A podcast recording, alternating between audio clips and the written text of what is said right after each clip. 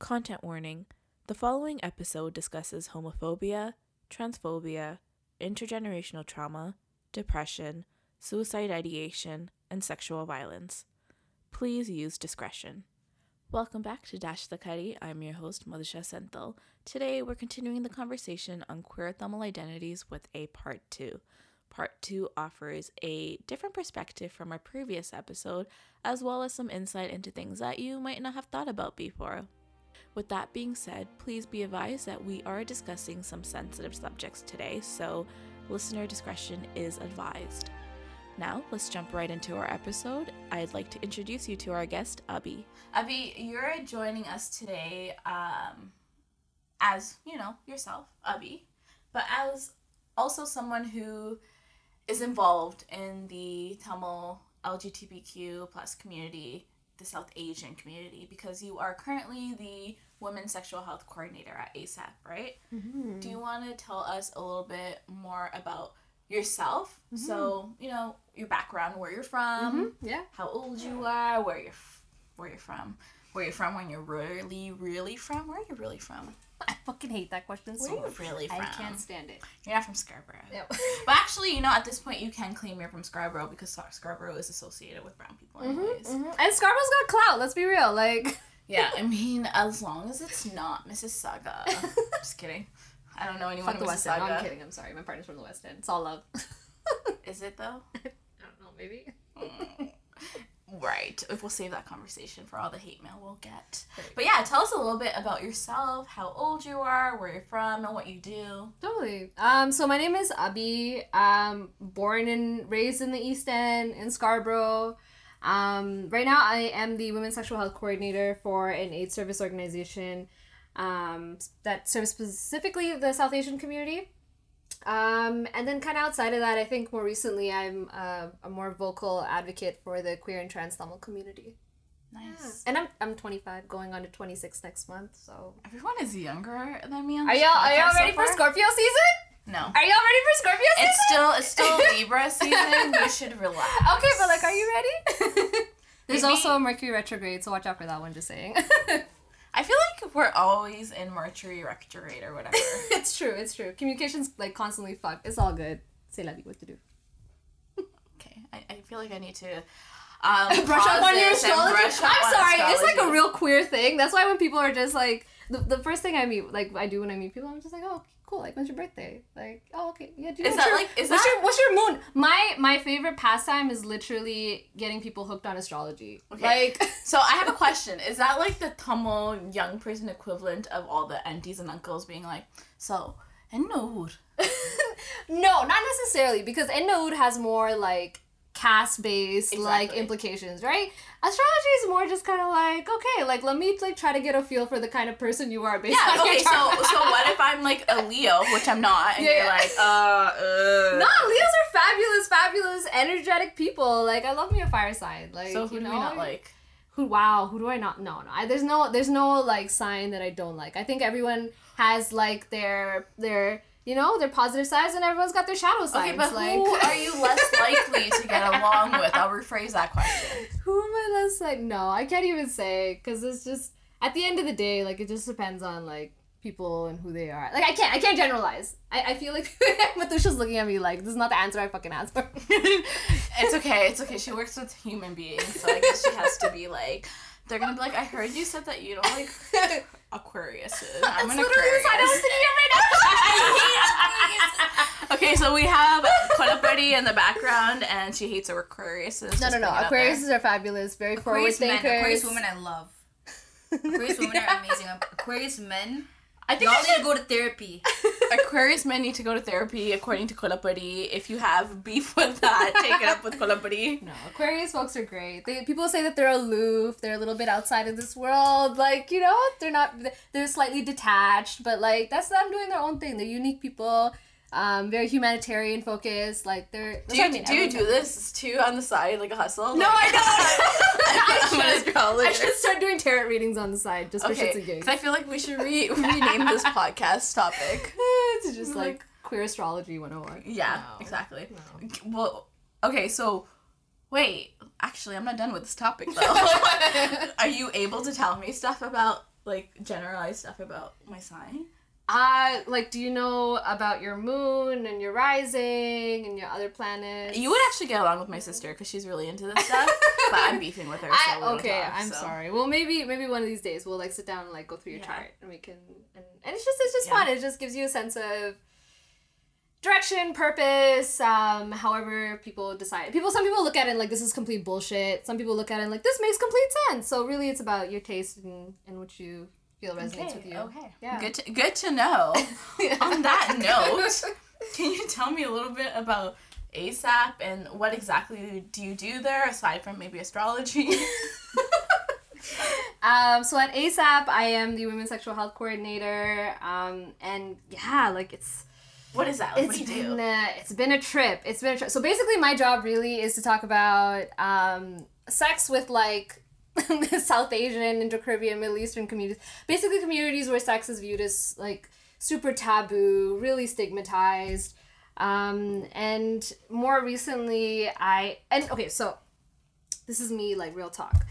I think when I came to ASAP was when I realized how many gaps there were in service, particularly for South Asian communities.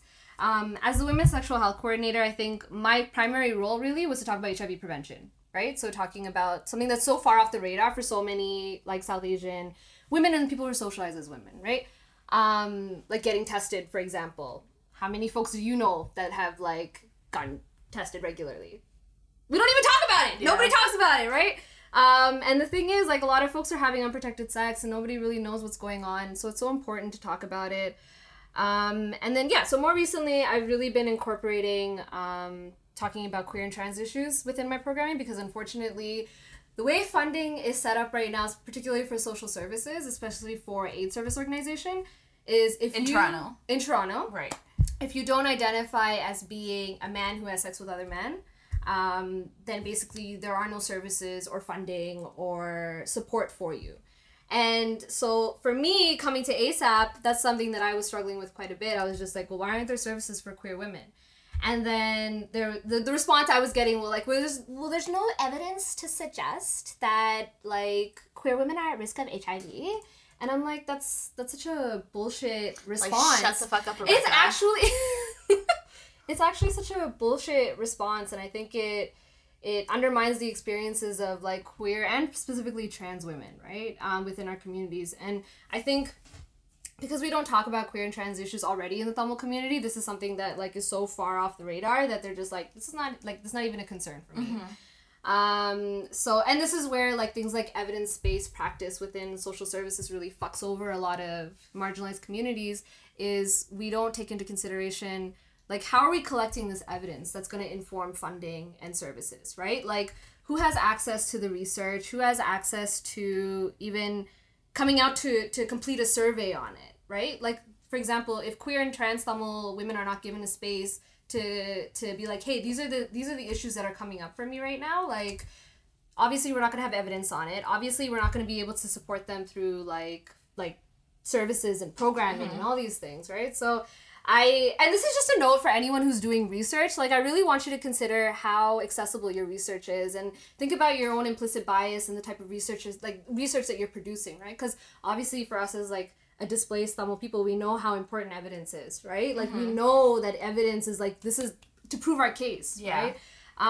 And so being at ASAP has really showed me that, like, it's really important to make sure that we are collecting the evidence that we need to. But then also just as, like, a queer person, I'm like, I've had my history been erased on so many different fronts. Like, I, like, grew up in Scarborough. Like, there were no queer and trans supports for Tamil people in Scarborough. If we had it, it was, like, for white kids, you know? Like, I think for me, what was really hard was navigating being, like, a Tamil person, but then also being queer. So a lot of it was, like, living this double life. And especially as someone who's, like, socialized as a woman, even though I don't necessarily identify as one, I identify as being non-binary. I know a lot of people are just like, what the fuck is non-binary? We'll get into that, yeah. Oh, what is that? Well, you're gonna find out. No, we won't find out today. So, yeah, there's so many things that I'm learning working there. And it's such a privilege because I feel like I've been given the opportunity to kind of delve deeper into talking to other people about, like, their sexual health. So... I'm grateful. you know, it has its ebbs and flows here and there. It's been a struggle, and hopefully I'll get a chance to like talk about that later. Yeah, but we're gonna unpack that, and yeah, thank you for sharing. And I'm really grateful that you're here with us, and you know, doing that labor, even though Google is free, Google non-binary. But yeah, we appreciate it. We by meaning me, and I'm sure everyone listening here. Mm-hmm. And hopefully they all learn something, or you know, the people who identify as such too will also feel some sort of, you know, belongingness. Because I also realized that Toronto is a little bit more, I guess, progressive in a sense that we have organizations like ASAP that exist that are not available in lots of diaspora countries, right? 100%. We're so fortunate. So that's what I mean. Like, I'm grateful for the platform that it's given me. Could have used some work, absolutely, for sure. Yeah. Let's talk about like understanding queerness, because we hear that word often, and it's also, you know, historically been used as a derogatory term towards those in the community. So maybe from someone who does come from the community, someone who's non-binary, who has experience growing up as a Tamil person in the diaspora. Do you want to speak to a little about being a part of this community and what it means to those who are not a part of it? Yeah. It's messy. I'll say that. I think, I mean, like, I started, like, questioning my sexuality maybe I think around when I was, like, 14, 15. And there was this time I remember when, I actually may have been younger than that. But this is when Rihanna's SOS video came out. And I was just like... I remember that. Yo, damn. Like, yes. I was just like, okay, like, Rihanna. Damn. And I remember I was, like, sitting in class one day. And we were, like, all, like, packing our shit to leave. And you know, I grabbed my yellow, like, French duotang. And I just, like, was, like, putting it away in my bag. And I'm like, yo, did you guys see that, like, SOS video of Rihanna? She's so hot. And my friends just looked at me like... what is, like, okay, like, but it wasn't like seen as something that was like normally viewed. Like, I had a feeling that they were kind of picking up on something. Yeah. So I was just like, okay, that was a huge mistake.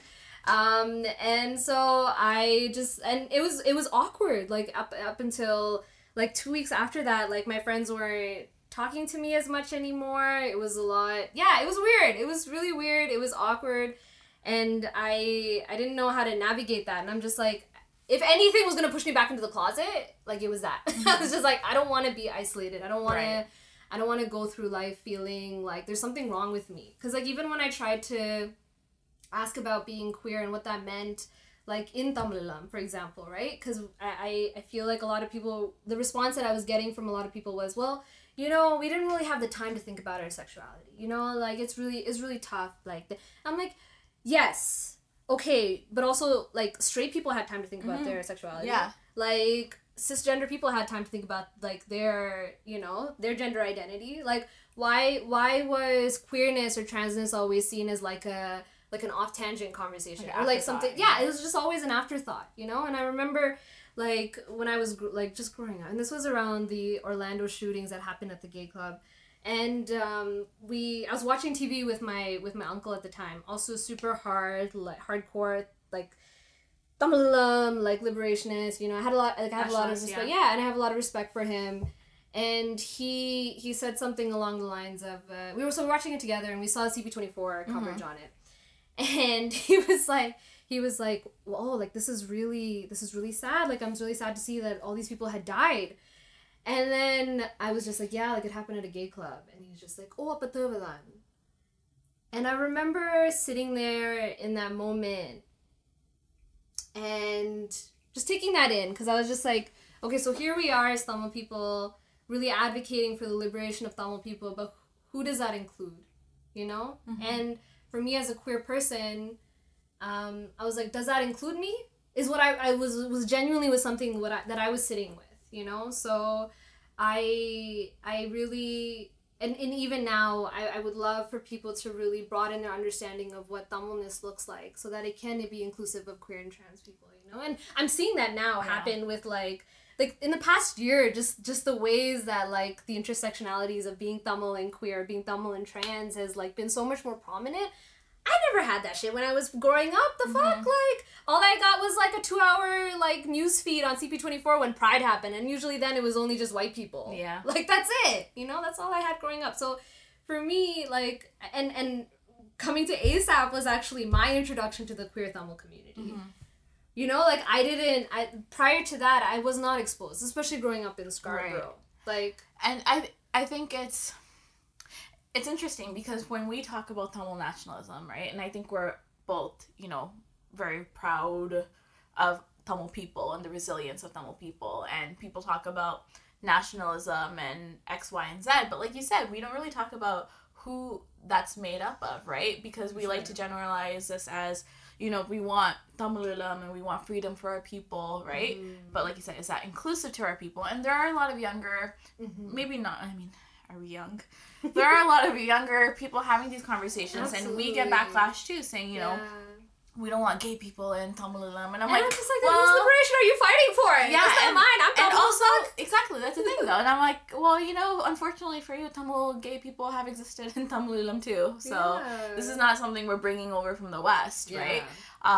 And yeah, so it's a never-ending battle because, like, okay, we have Tamil Eelam now. It's not over, right? Because then you have to fight for the liberation of Tamil people within Tamil people, because then you have these people who, you know, on the outside, it's like, yeah, they want freedom for people, and they have this sympathy and this empathy, right, towards trauma and pain and murder and death. Like you were saying, your uncle saw these people die, and he's like, oh my God, that's terrible. But then the minute you know, bring up this one thing that has nothing to do with their day-to-day life. Like, how is someone else's sexual identity affecting you in any way? All of a sudden, it's like a switch that flips, and all of a sudden, but it's not about them anymore. Like, we don't care about them. For sure. And navigating that was really hard because in order for me to be, like, active in those spaces, like, I had to hide my queerness. You know, I had to hide the fact that I was, like, a queer person. Mm-hmm. And I don't want to feel like I could, like, and I just stopped showing up to spaces where I can't be seen as whole. Mm-hmm. And my queerness is a part of me, right? Yeah. So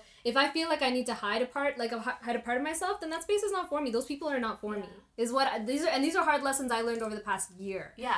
And I mean, like, but these spaces belong to you just as much as they belong to any of 100%, these people, right? Like, you know, the people who I feel like align with my values will find me, and I will find them. Exactly. You know, and there's always going to be, like, the sad reality is that there's always going to be people out there who have something to say. Yeah. And I think this is where, like, the whole intersectionality comes into play, where people actually need to step up if they're going to be allies and stuff, right? Yeah, so you were speaking a little bit about, you know, growing up and Rihanna, which is a great first crush, I think, right? Vince was giving her a sign of approval. Do you want to talk a little bit about your journey a little bit more in terms of, like, self-acceptance? Like, when did you know, like, you know, this is my authentic self? Or not even know, when did you decide that this is how I want to live authentically? It's funny, like, I made a post about this yesterday, but, like, fuck coming out to anybody else. Like, as long as you coming out to yourself is the hardest part. Like growing into accepting that you are this way and that there's nothing wrong with you was the hardest thing, like a hardest lesson, like I had to learn. Because for me, in that moment, I decided that I was going to choose myself. And I feel like we, as Tamil people, for women, for people socialized as women, we get ourselves caught in this cycle of self-sacrifice, right? Like, our parents have sacrificed so much. We have to sacrifice so much. And, like, I come from a single-parent household. Like, my father left when I was 16. Mm-hmm. So, for me, there was even even more pressure and shame and guilt attached to being more visible about my queerness. Because I'm letting my mom down. You know, I'm letting down a woman who has literally sacrificed everything for me and my brother and my sister. And negotiating that, navigating that has been, like, is still an ongoing process, you know? Like, I'm still learning how to be okay with the fact that I'm choosing myself every single day. And I encourage everyone else to do that, too. Like, I don't think that you love your parents any less because you decided you wanted to do something for yourself, you know? Like... Yeah. It's a very sacrificial culture we come from. We do, and you know, for me to even be able to sit here on this podcast, talk to you so openly as, like, a queer, non-binary Tamil person, that's a privilege in itself. You know, like, if my father was still around, I don't even think that we'd be having this conversation. I wouldn't be out. I would be, like, running some bank job somewhere. Like, I you know, I think the immediate response for people has always been just, like, oh, I'm so sorry that, like, you know, like, your father's not around. And I'm like, it's fine. Like, yo, I've grieved it. I'm okay with it. He's taking care of himself. Like, and it's time that I do the same, you know? Yeah, and I was actually having a conversation with another Tamil friend of mine who is also queer, and I was telling them that I'm having you on and we're having this conversation. They also said that it's so amazing that you're open to having this conversation in public and exposing yourself. Mm-hmm. And I thought that was like, yeah, like, especially coming from them because they're in a similar boat, right? And to them, that's this huge step. So for you to be able to do that and represent them and their community is big for them, right? And it's sad because I have a friend who, and this friend, you know, for the most part is out, but it's still that fear of like coming on and exposing themselves completely to who knows how many people, right?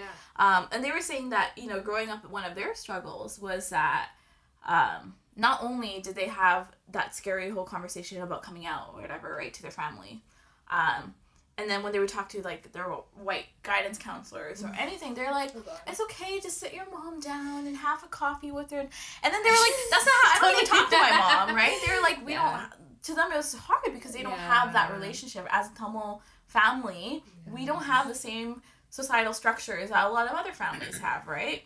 100%. So to them it was like an added fear because people would be like, you just gotta pull the bandage off, and they'd be like, it's not as simple as pulling a bandage off, like, you don't understand. Because, like, the repercussions of that are very real. Like, you were, like, every time queer and trans Tamil people show up as their authentic selves, we are risking our lives, we are risking our jobs, we are risking our friendships, our family relationships. Like, there's always a risk, right? Yeah. And these things don't happen. Like, when you come out, it's not like fucking all fruity and shit, where the way that white liberal queers are. Yeah, and we're kind of like a communal community, as in, like, everyone has a fucking say about everyone else's life. You know, imagine being, you know, cis folks who can't even be seen at the mall with someone of the opposite gender, right? Oh my God. If that in itself is this huge community issue, like, God forbid you're doing something that's not considered, you know, like, acceptable. Exactly.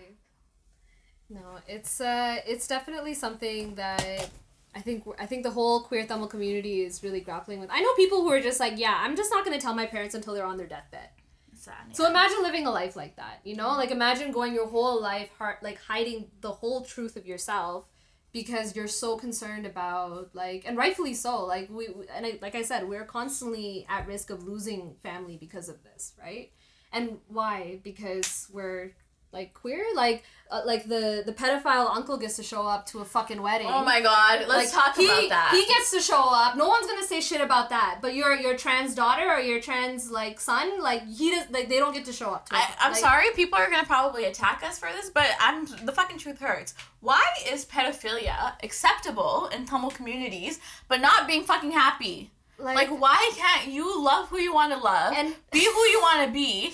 Oh my God, you're killing culture. Yeah, and, like, I feel like at the end of the day, like, it's all about saving face, right? Like, as a community, our goal in life really is to save face, right? Like, and we don't understand the ways that we compromise our own well-being when we do things like that, right? And I, till this day, know so many queer and trans Tamil people who have been kicked from their homes and who are, like, trying to navigate the system. And, yeah, like, and it's just, it I don't even have words to describe it because, but yeah, like, it's also harmful, right? Because it makes these folks vulnerable. Oh my God. In ways that, like, people who are cisgender and straight can't even fathom, you know? Like, they... Like, there are trans Tamil people in Scarborough who every day put on a mask to pretend to be someone who they're not, who, again, compromise their emotional and physical and mental well-being just to exist, you know? Like, the rates of mental health issues within LGBTQ communities are so high, and even more high within, like, racialized LGBTQ communities. So when we have all these compounding identities and all these things that inform how we move through the world. Like, it becomes so much more complicated, right? And, like, there are things that cis and straight Tamil people can do more of, hopefully. Like, when... And the reason why I think I'm so vocal about it now is because I'm so tired of Tamil people telling me that we don't exist. We clearly do. We're here, hi. Like, you're not going anywhere. We're not going anywhere. You listen to the podcast, I'm here, hi. And for me, I went my whole life with people telling me that there was no queer and trans Tamil people. Like, especially, that was my life. Especially trans Tamil folks. Like, yeah. I think it's kind of wild how we deny their existence when they're in our literature. Yeah. Trans folks have been in Tamil culture longer than, I don't know, cis straight people have been in it. 100%. And they held such highly revered, highly respected positions in our community too. Like, these people were medicinal people. These people were people who brought good luck to your, like, lives. Like, these are people who were seen as the closest to God. Yeah. Like, these are the people who, when the colonizers showed up, like, they had, like, completely shunned them, murdered them off. Like, it was just... And of course, like, we still live in this post-colonial community where even if we're trying to seek liberation, like, we're still people who are still very much informed by the colonial, like lens, right? Like, we still very much feel like, oh no, homosexuality is a sin. Like, it's a colonial hangover. 100%, we're still stuck on it. 100%. You know? So when people are telling me, like, oh yeah, no, Tamil, like, there was never queer and trans Tamil people in the community, I think that's bullshit. Yeah. Like, that's complete bullshit. Yeah, and it's funny because Tamil people, you know, for the most part, they don't like the British, right? They're like, the Vallakaranga, blah, blah, blah, and I agree, right? But then you're upholding what this Vallakan said, and you want to be like, Tamil culture, like, Tamil this, Tamil that.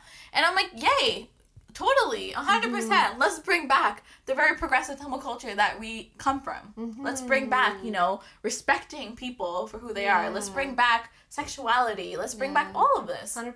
But no, because they still want the colonial Tamil, for right? For sure. They just don't want the Vella man attached to it sometimes. For sure. And I think it's a version of Tamilness that very much upholds patriarchy, right? And cis normativity. So I think challenging that has been really important to me as a Tamil person, right? Because I'm like, for me, in being queer, that's the first step in me decolonizing my identity as a person. You know? Like, I think that's really, really, just really important. Yeah. When we were talking earlier, you mentioned that your amma didn't react the way you expected. Yeah. What is? Like, tell me about that. Like, what is that? How did you expect her to react? And how does she, you know, anticlimactical, like? Yeah. It was really. It was interesting because when I, so, full disclaimer here, like, I told my mom when I felt like I was ready to do so, don't feel like, if you're someone who's closeted that, and you're listening to this, like, you need to be out to be queer. That's complete bullshit. That's some shit that white liberal, like, queer people came up with. You can be, like, just out to yourself and still be as valid of a queer person, like... So anyway, I just decided to tell her because I'm like, if it's not now, then when the hell is it going to be? She's going to find out either through, like, Instagram or someone's going to send her some WhatsApp thing on, like, the Tamil Enti group. So I'll just say it. And so I told her, you know, like, I am seeing someone who is not, you know, a man. And she, like, okay, so... I decided to tell her when we were, like, chopping chicken. So she had a knife in her hand. She literally had, like, a 12-inch knife in her hand when I told her. And she was just like... And I was just like, yeah, I'm a, like, a, you know, person I'm seeing, like, is not a man, whatever. And then she was like, oh, appa, like, or lesbian madrio. And I'm like, first of all, I didn't even know you knew the word. Like, what is this? And then she just stayed really quiet. And then there was just, like, this moment of silence. And I was just like, this feels really awkward. I'm going to step out of the kitchen now because I don't know how this is going to end. And we just, like, is this the end of me? And, like, in all seriousness, like, that is a reality for people, right? And so I'm going to give her some time to process this because it's going to take her some time. And I knew that, right? And I feel like when I decided that I was going to come out to my mom... I I told, like, it took me 22 years to come out to myself, right? I was like, I'm going to give my mom that much time, if not more. Because, mm-hmm. like, these are not things that she was exposed to. This is not, again, like, unfortunately, she didn't have the luxury of even thinking about something like this because she was literally fighting for her life, right? To turn to. This is a generation of people who have had their adolescence and their early adulthood stolen from mm-hmm. them, right? So I'm not, and again, there's that added layer of being a single mother, and how is the rest of the Tamil community going to view her?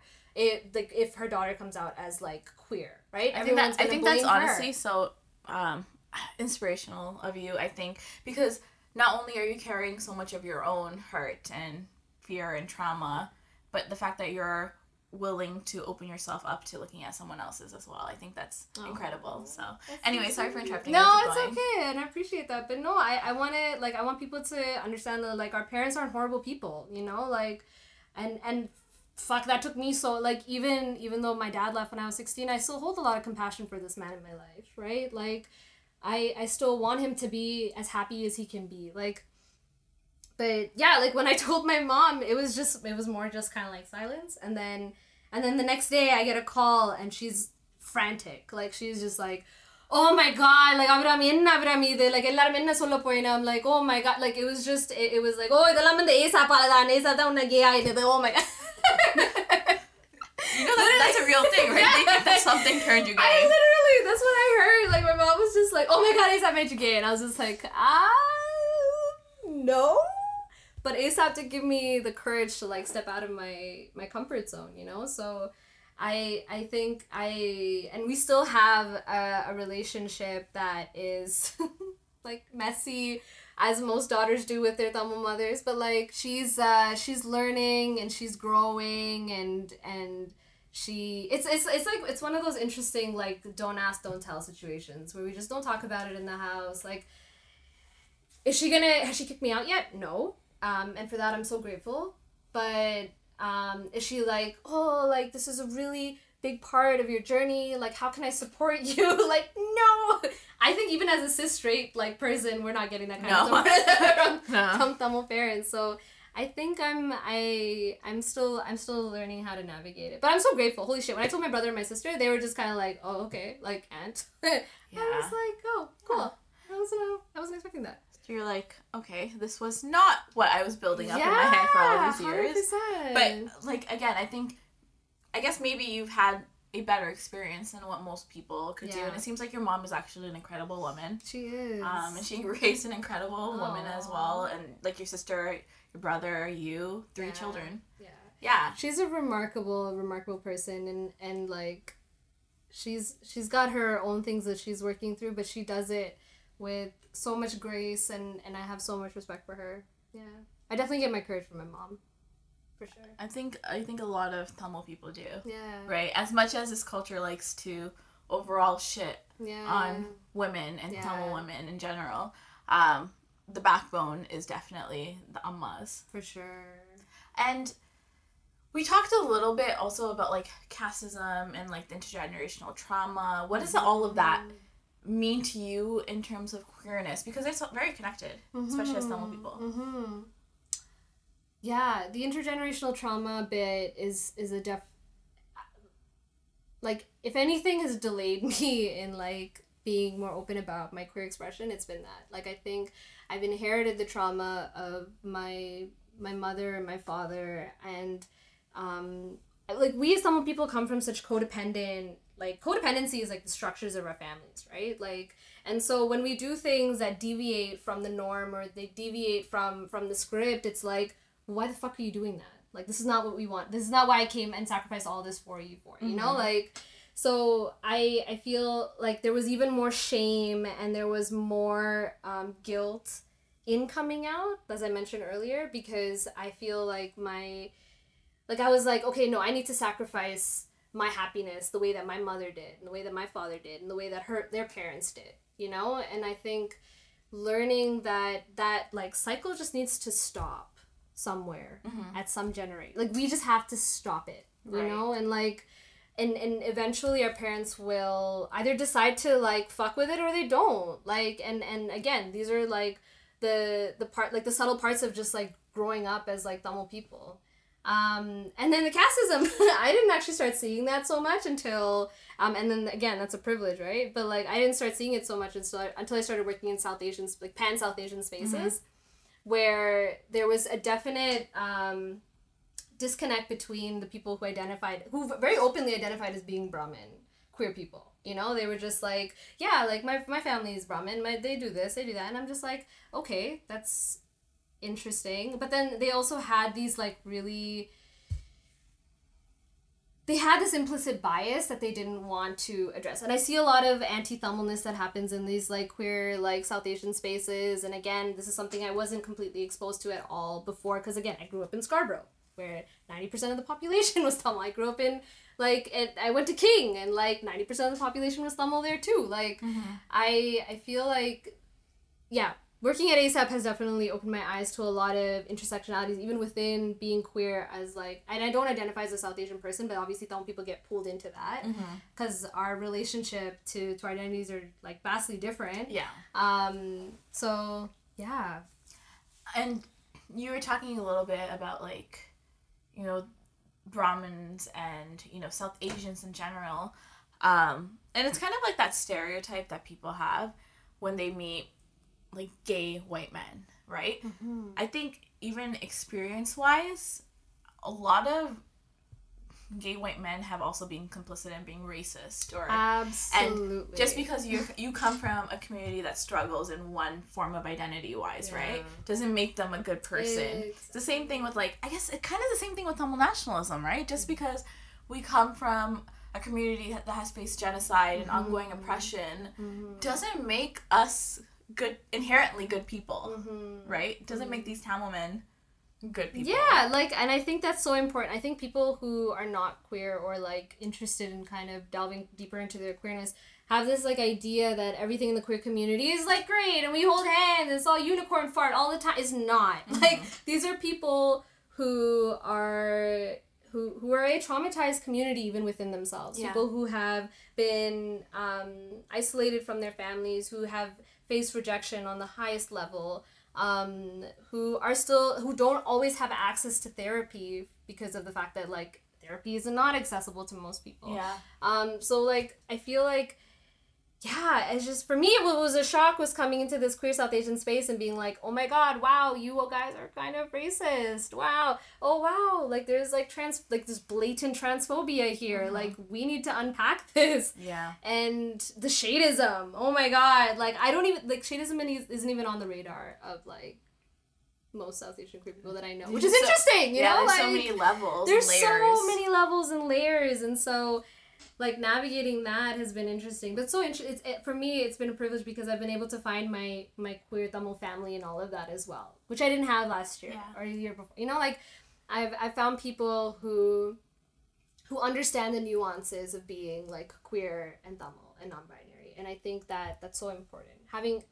Like, and that's the importance of chosen family in queer mm-hmm. communities, is that sometimes we can't always rely on, like, our blood families, mm-hmm. unfortunately. And so we have to go out and intentionally build relationships with people. And, yeah. like, that's new. like, no, it's hard. For sure. And I think just even the concept of, like, blood is, you know, what is it? Something is thicker than blood. Water is what? Blood is thicker than water. Yeah, yeah. Blood is thicker than water, and just the whole concept of sometimes it's your family that's your yeah. biggest toxin, right? Yeah, 100%. And I'm fortunate that that's not the case for me, because, like, again, like I said, my brother and my sister have been, like, the pillars of strength in my family, and even my extended family has been accepting and loving and warm. But I just know for a fact that's not the case for everyone, for so many yeah. people, you know. We're going to call this chapter, I guess, Suburban Struggles, Scarborough Life. Oh, good God. yeah. You know, you brought up being a queer Tamil person, and how it's difficult to be this person in Scarborough. Mm-hmm. Why? What's wrong with Scarborough? I'm just kidding. But yeah, talk about it. Like, what is the difference between being queer and Tamil in Scarborough mm-hmm. versus queer and Tamil in downtown? Mm-hmm. Like I said, like, it was so interesting because for a little while I felt like I was living this double life, and you know, for me downtown was like an hour and a half bus ride away. So, like, and again, this usually happens to most queer suburban people, is like they have to go, you know, south of the DVP to feel safe enough to be queer, right? Mm-hmm. And so I feel like growing up in Scarborough around Tamil people who were very toxic in upholding like their cis heteronormativity, like there was no space to unpack queerness. There was no space to unpack even questioning it, right? And so it was definitely something that felt like that in itself was like an isolating experience for me growing up. And like it came around the time when I think my father left too, so I was just like, I'm gonna throw this on the back burner because like my family's literally falling apart right now and I need to figure out what to do with this first. And so there was moments in my life where I feel like I had to cope through other means because, like, again, therapy wasn't the most accessible mm-hmm. to me. And, like, full disclosure here, I struggled a lot through university because it felt like every part of my life was sinking. And I felt like I was losing control. And that downward spiral just caught me in this moment of, okay, I need to start taking care of myself, because I think for a very long time in my life, like, and I think this goes for a lot of queer Tamil people, is like, you're just like, okay, I don't feel like it would be the worst thing if I ended it today. And that was something that was like constant. I'm just like, that was my default. Like if things don't go out, like if things don't turn out well, like it's fine. That's always an option for me. And I know that sounds really dark. But I think, and then that's when I realized, okay, no, fuck this. Like, I need to choose myself. Like, I need to choose myself. I've got my brother, I've got my sister, I've got everything going for me right now. Like, there's nothing that's gonna stop me. And even before this, I wasn't very, like, vocal about being queer in the community because I'm like, again, we don't talk about these things. Mm-hmm. Home, like, Sundar's show, Home, like, was the first time I had seen anything queer in Scarborough happen, you know? Yeah. Like, outside of support spaces, because obviously ASAP holds support spaces, but, like, something where that was mainstream Tamil, where, like, straight cisgender people are there consuming queer content and not, like, being violent about it, was new to me. Like, and I wish I had something like that 10 years ago, you know? And I think it's beautiful that we have that now and that we have new normal now, right? Where people can show up as their whole selves and not feel shamed about it. Mm-hmm. Not to say that there's still not shame that happens behind closed doors, but it's just like it's not, I guess, as public as like it would have been in the past. And now there are more accessible places and 100%. And there's definitely, again, like I said, there's so much more work that needs to be done within our community in supporting queer and trans Tamil people.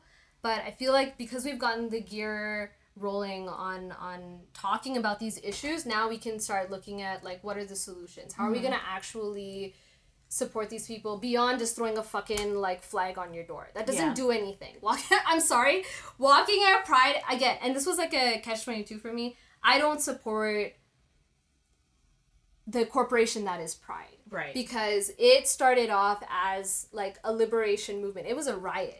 You know what I mean? There were no cops, there were no corporate sponsors, like none of this shit existed. It was all about the community, a community of people who had been severely marginalized for decades, right? And taking ownership of that identity. Now it's become this marketable, cute thing, and like people just slap the rainbow on shit and sell it, and it's like, okay, well, what are you actually doing about the queer, like specifically the trans Tamil people who are like contemplating suicide every day, who can't leave their homes because they can't fucking afford to leave their homes? What are you actually doing about that stuff? Because that's where we need allyship, right? So, that's pretty much what it's been like growing up in Scarborough. It's been really isolating, but I think for me, like as a person who's socialized as a woman, in contrast to someone who is socialized as a man in the Tamil community, Tamil gay men have the opportunity to leave their house and not be questioned about their whereabouts, and they had a chance to like go and access queer spaces, and you know, like their parents for the most part weren't like being like, where the fuck did you go, right? But like with people who are women and were socialized as women, there's been so much more social surveillance that's happened there. Yeah. Right? Like, we didn't get the chance to leave the house whenever the fuck we wanted to. Like, no. I couldn't just fuck off downtown to Pride Parade whenever the fuck I wanted to because I had to tell my mom and my dad where the fuck I was going. And I had to worry about the Tamil aunties and uncles who were walking around being like, it's very real. It's very real. Yeah. No, I think that's an interesting point in how, kind of like that patriarchy kind of manifests itself. Yeah. Right? Even within queer communities, 100%. It's just that, again, like you said, it's the surveillance and what it means to be someone who is a Tamil man and how he gets to experience it. Not to say that, you know, it's they don't go through the same type of trauma or, you know, struggles and challenges. Absolutely. But it might slightly be a bit easier just because, you know, the Tamil community as a whole gives men a little bit more freedom. Boys, I mean, not even a men. Little bit, that's an understatement. Men get way more freedom. Boys, like, too, not even men, right? 100%. Like, we're talking about 14-year-old guys can leave the house and come home and parents would be like, and then with women, it's just like, okay, it's 6 p.m., why the fuck aren't you home yet? 6 p.m., yeah, even 6 p.m. is like, school finished, like, where are you? Exactly. Interesting. And yeah, so I guess it just goes to show that these spaces are very important. And even like within like ASAP and stuff, how building that community of Tamil people is also very important, because while yes, we are the umbrella of South Asian, it just, there's a lot of different challenges that go into that and our own identities, like our very own identities and the challenges, like you said, within caste, shade, like we have our struggles, and just because you're queer or you're cis and straight doesn't mean like all of a sudden those disappear too. No, it's just an added layer again of something like that. What, I guess we were going to touch on a little bit what it means to be non-binary, because I know we have audience members from all over the world, and I think, you know, in Canada and Toronto in particular, we're a little bit more caught up, or we have more access to this type of information, whereas in other parts of the world where it's even more smaller, 100%. Right? Maybe walk us through, like, we know what most people, I would hope, know what trans is. Well, I mean, for folks who don't really know what trans is, it's really just, so there's cisgender and there's transgender. Cisgender basically just means that you identify with what you were assigned at birth. So if your doctor looked at you and was like, this is a boy, and then you grew up and you're like, yeah, I feel like a boy, then you're cisgender. And then transgender basically means you don't identify with what you were assigned at birth, right? So you were assigned boy at birth, you grow up and you're like, actually, this doesn't really resonate with me. Like, I identify more as, like, being non-binary, or I identify as being more, as a woman, then that would make you... Yeah, and non-binary. Yeah, so non-binary, and geographically, I think I'm really privileged, like you said, like, growing up in Toronto, where we have access, because in a lot of communities, like, outside of, like, these metropolitan communities, we don't get this type of... exposure. Exposure, exactly, yeah. So non-binary really just means that you don't exclusively identify as being, like, a man or a woman, right? And it's, like, one of those things that I think a lot of people who don't quite understand it would just roll their eyes at, and I'm just like, fuck off, this isn't for you. And I think... for me, I think when I first started realizing that was... I started binding my chest when I was younger, but I didn't understand why I was doing it. And I would buy, like, training bras that would, like, really press up against my chest to flatten it as much as I could, because I was developing parts of my body that were making me look more feminine, and that made me feel really uncomfortable. And, like, anytime people identified me as, like, a girl or as a woman, there was, like, this innate, like, you couldn't explain it. You're just kind of like, this doesn't feel like it fits. This feels different. But I just went along with it, because I was just like, well, like, it's what you were nurtured to believe. Yeah, like, this is how I was socialized, so I was just like, okay, like, maybe this is just what it is, whatever. And then as I started growing up and understanding, and, like, for me, I was just like, okay, maybe if I wear more baggy clothes and, like, cut my hair, then people will stop viewing me as a woman, like, or, like, people... will stop, like, thinking that I prescribe to this role of womanhood, which I don't. Like, that for me, yes, I was socialized that way, but for me, I feel like non-binary has just always been that place in my life that has felt the most whole. Like, yeah, and I guess to people, I was wondering, it just means you're you. Yeah. Like, you don't want to be anyone else but 100%, you. 100%! Like, and it's so much more complex than the way that it's, like, described right now, right? Because non-binary, especially in mainstream media, has always been viewed as someone who is white and thin and androgynous looking, right? So, and because that's become, and it turns, everything turns into fashion, right? Yeah, like, exactly. Now it's like who's that model? I don't know. I just know Sam Smith came out as non-binary. Smith did, but then the whole androgynous thing was, you know, Cara, the model, and then Cara Delevingne. Yeah, the person from... Ruby Rose. Yeah. Like, so, and people... And, again, that's also, like, a very sexualized version, right? Of, like, oh, they're hot white women. For sure. This thin white person. And so, for me, I was just like, well, I don't look like that, so that probably isn't me. Even though in my heart, I was just like... again, something feels different. And I didn't have the language, right? Mm-hmm. And the exposure. Like, and language is huge. Yeah. And Tamil too. Like, is there even a way? There is no way. Like, that I know of, at least, right? And I think about all, like, the queer and trans, like, Tamil kids who, like, I've supported in the TDSB. And one of the main things that they said that they really struggled with was even just being able to communicate to their parents just on a daily is hard because of the language barrier. Mm-hmm. So now having this added layer of having to explain their queerness to them is just like such a huge disconnect in ways that I can't even imagine what that must be like. No, navigating. For sure. I can only imagine, because I don't think I would be even able to explain, you know, as someone, as an ally to my parents, or someone being like, oh, this is even about issues, right, mm-hmm. that queer folks and trans folks face in the community, or even talking about trans folks and telling them, like, you know, but we have historically always had folks like this in our community. They're a huge part of our community, actually.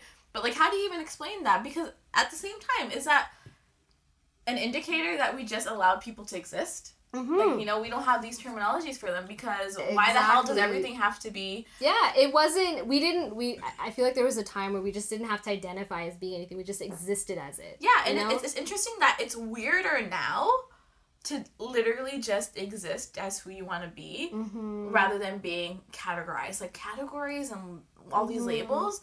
It's like, you have to have this. It's like, you have to be a man. You have to be a woman. Yeah. Oh, I'm non-binary.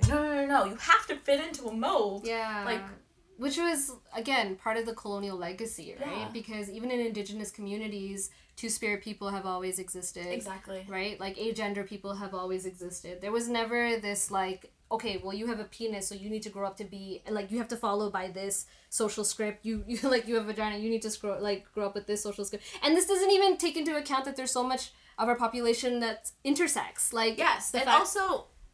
We come from a culture that loves to dress their children up in the opposite clothing. Yeah. That's so normalized, though. But then the minute you say something like, oh, I identify Amma as a boy. Yeah. It's like, oh my God. But like, they don't even think about it until society tells you that it's wrong, right? No. Quote wrong. 100% I agree with that. Like, I feel like we're such a genderqueer community, like you said, though, that's still experiencing, like, colonial hangover, you know? Like, we still... So much of what we do is still very much informed by British and Dutch and Portuguese rule, like... And even here, living here, like, we've brought that over with us, too. Yeah, and they push it on us here as well, right? Like, this is not just a Tamil issue in a sense that, you know, Tamil parents aren't the ones who are not accepting of their non-cis straight, you know, children. It's everyone, right? I want to quickly ask you a question, since we're talking about gender. I find that a lot of people in our generation have gotten into this habit of doing gender reveals. Which is, like, interesting, right? Because we're not talking about an older generation here. We're talking about a young generation who, most of them seem to be like, I'm open to, you know, LGBTQ plus people, you know, blah, blah, blah. But then yet they're still... what's the word? They're still falling into or reinforcing. Perpetuating like, this very cis-normative narrative. And it's so detrimental. So detrimental. Like, can you imagine, like, as Tamil kids who didn't even get all that shit, like, the biggest thing we had is the Kolakata ceremony. And that's to see if your child's going to be rich, a doctor, a writer, a teacher, whatever. Which also has weird casteist implications, but like... But then now you're, like, telling your child what they're going to be before they're even born. Yeah, it's like, they look on the ultrasound. Could you imagine how weird this is, though? Just thinking about it. Like, we look on the ultrasound and like, oh, this child has a penis! Put, like, blue on everything! Blue on absolutely, blue balloons, blue cake, blue this, blue that. It's trendy, though. Because, like, to be honest, Belakanda started it first, right? Yeah! Like, no. They started doing these wild things, and even growing up, we used to be like, haha... But it blows my mind because we are the generation who shat on our families for having samadudas. Yeah. Right? We're like, wow, they're having puberty ceremonies. Oh, and that's so backwards. Yeah. But, like, we're spending the equivalent amount of shit ton of money. Yeah. Like, we're not doing, like, little cake cuttings. We're having, like, massive gender reveal parties. Yeah. And, I mean, by all means, it's your money. Do what you want to do. But you're, like, traumatizing your child before it's out of the womb. And that's the problem, right? Like, that's exactly what it is. You're traumatizing your child, literally. With expectations, with having them feel pressure to be something that we don't even know if they, like, identify with that, you know? Like, What worries me is that, and I'm 25 now, going on to 26, people who are my age who are having children, I'm seeing this perpetuation, this, like, need to carry through with these old traditional values of, like, that, like, we don't need to do anymore. Like, it's just harmful. Like, but also it's just more work. Like, honestly, just be lazy. You all have a lot of money. Yeah, I think you should donate some to organizations that support queer and trans people. Oh, but it's the same thing we said with the parents, right? Why are you throwing a sum into it? Put it in your child's education fund. Put this in your child's education fund. But also, I think I've had conversations. I have friends now who are having kids and stuff. And I had a very honest conversation with one who did have a gender reveal party. And I told her, and I'm like, hey, do you think that this is, you know, she considers herself to be an ally, right? Mm-hmm. So I asked her, hey, do you think you're kind of, like, perpetuating or putting this pressure onto your child? Mm-hmm. Because now you have albums and, like, videos and stuff of this. And then she mentioned something like, well, no, because if my child, you know, wants to come out to me and says that they're not, then I'll be okay with it. And I'm like, but will you really, though? Mm-hmm. Because you're so, and the thing is, I don't think they're bad people. Mm-hmm. I think it's just this closed off way of thinking, being like, no, I'm progressive, I still want to do this. Yeah. And then we kind of have to ask ourselves these questions, like, why do we want to do these so badly, right? And then whereas another friend of mine who, you know, is similar, but instead chose to have an all yellow bumblebee themed thing.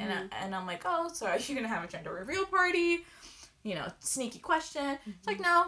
Yeah. And I'm like, oh, why yellow? And they're like, I don't know, it's neutral. Yeah. I don't like pink. I don't want to do blue either. Yeah. So, and I was like, but that's nice. Yeah, and, like, I wish... Okay, do dinosaurs, even if you have a girl. I wish we stopped... Yeah, I definitely wish we stopped socializing our children well before they even, like, enter this world. Like, it's just, like... Or making sure that they fit to this script. Because, it's like I said, it's just... It's harmful. And, sure, like, this person's child might grow up and maybe come out as trans. And, sure, maybe they support them, right? But then...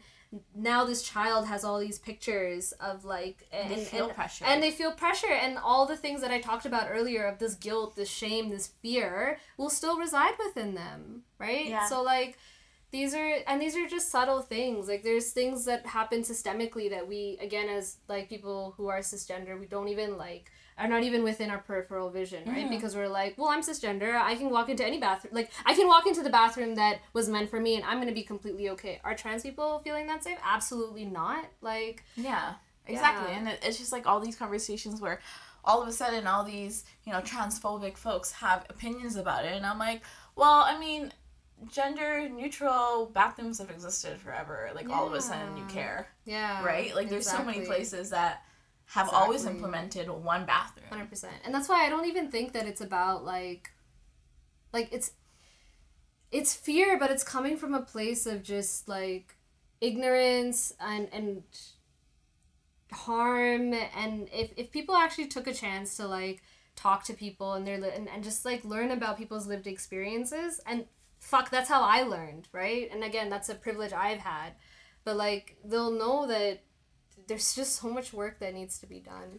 So, on that note, what do you think is missing from the conversation when discussing LGBTQ plus to Tamil community? Like, how the system fails to support them? I know there's a lot, obviously, right? We can go on and on and on. But what do you think are key conversation points that we need to be having? 100%. Like, I feel like something as simple as just respecting people's pronouns... Just start there. Honestly, like... And it makes a difference. It makes all... I can't even tell you, like... Respecting people's pronouns is suicide prevention. You know? Affordable housing. That's suicide prevention. Access to therapy. That's suicide prevention. Like, that's how we need to start framing this conversation. Like, I feel like just being like, oh, we need to be inclusive. That's not enough anymore. Because people's lives are literally being put on the line right now. Mm-hmm. So, I think... And especially as we're going into voting season now, like, think about the parties that you're voting for. Are you voting for people who just identify as being Tamil? Or are you voting for people who are, like, standing up for, like, or just rising for people who are marginalized within our communities? All, 100%. Every single person, regardless. So, I think just starting with that is so, so important. And on the topic of, like, affordable housing, like, I know so many queer and trans Tamil people who are trapped in homes or who are in transitional housing now because their homes are abusive. And they just, like, they came out, they thought it was going to go a certain way, and it didn't. And now, like, or they're closeted, and every day they, like, come home and think about, like, offing themselves. Like, this is the reality. And again, for people who don't live that reality, it's a privilege, and we get to go on about our days. But I can tell you that there are Tamil people in our community who are struggling. What are we doing to support them? Yeah, just don't call yourself an ally, actually. 100%. 100%. Do the work. Like, and advocate for us when we're not in the room. Like, don't just do it when it's cloudy. You know, like... step into the conversation until you're not, you know, leaving them to... Like, I see it often, especially on social media, right? Like, we have an influx of, like, fucked up Tamil accounts coming up, right? Yeah. Saying shit that... you know, really offensive, and take a stand. Like, don't let them fight these battles. Don't just leave it up to, like, it's not always, like, it's so labor-intensive to, like, advocate for ourselves, but then also protect ourselves from ongoing violence. Like, it's a lot to take on, and I think even something as simple as, like, say you have, like, a doctor's visit, and they're just like, hey, I have a friend who's trans, like, do you know anyone who would be able to, like... care for them. Like, normalize the conversation around trans healthcare, right? Normalize the conversation around queer healthcare. Like, those are really important things, because, like, I know trans people who literally have to travel 7 hours to Montreal to get gender-affirming surgery. We live in Canada, you know? Like, this is the place that likes to paint itself as, like, super accessible and, like, really open to, like, queer and trans people. No, there's still so many access barriers there, right? Like, yeah, and it's still scary. I mean, look at what's happening at the gay village, right? With all these people all of a sudden... So we're not living in these progressive times, and it's especially even scarier when you're coming from a marginalized community within a marginalized 100%. Community. And for me, what I've learned is and this is me being completely honest and transparent here. I learned about the performative equity politics of Toronto. Like, I think I learned that the same year that Toronto had put out a campaign for trans inclusivity, like, I don't know if you remember, all these bus stops had these, like, trans ads everywhere, and that was the same year that they had cut funding for trans programming. So here we are pretending like, yeah, we totally care about trans people, but in reality, trans people are literally falling through the cracks, and absolutely nothing is being done to support them, right? Like, this is and I've grown so, like, just enraged. It's just the only thing that comes to mind for me is just rage, right? Because I like, where are these folks going for justice? Like, that's what I want to know. Where are these folks going for justice? Like, yeah, it's just it's definitely a double-edged sword. Because then again, I know some people are gonna be like, well, you grew up in Toronto, like, you have so much privilege, like, and to some extent, absolutely, you're right. Like, I can't imagine what it must be like growing up in Thunder Bay being queer, and as a person of color, I can't even imagine. Or as a Tamil person growing up in a small town in Germany. Exactly. I can't even imagine, you know? But I just want to, like, I think it's important to lift the veil off of performative politics. I think that's super important. And if you could send a message to those who are listening to this, who are maybe young or even older, who are going through these feelings and emotions that you had when you were, like, 14, 15, 16, and they're kind of trying to navigate these. Like, what message would you have to, you know, the rest of the Tamil community, or the queer Tamil community? There is absolutely nothing wrong with you. Like, despite what anyone is going to tell you, they're going to be like, oh, well, you know, there's no queer Tamil people in the community. You can literally show them this podcast. And there's proof. I am proof. We're here. And there's been so many people before me, too, and who are also doing this work. And so don't ever let someone invalidate your existence. As a queer person, step into it and feel whole. That's the only thing I can really hope for. And just know that you don't have to compromise yourself or anyone. I think we can just stop. Let's just stop doing that. Like, I want young queer and trans Tamil people to feel empowered, and I want them to feel celebrated, because they're so deserving of that and so much more. Amazing. And resources that you would maybe guide queer and trans Tamil folks too? Absolutely. So, I mean, if you're willing, like I said, I also work for an aid service organization. I have supported queer and trans Tamil people. So you're more than welcome to reach out to me personally.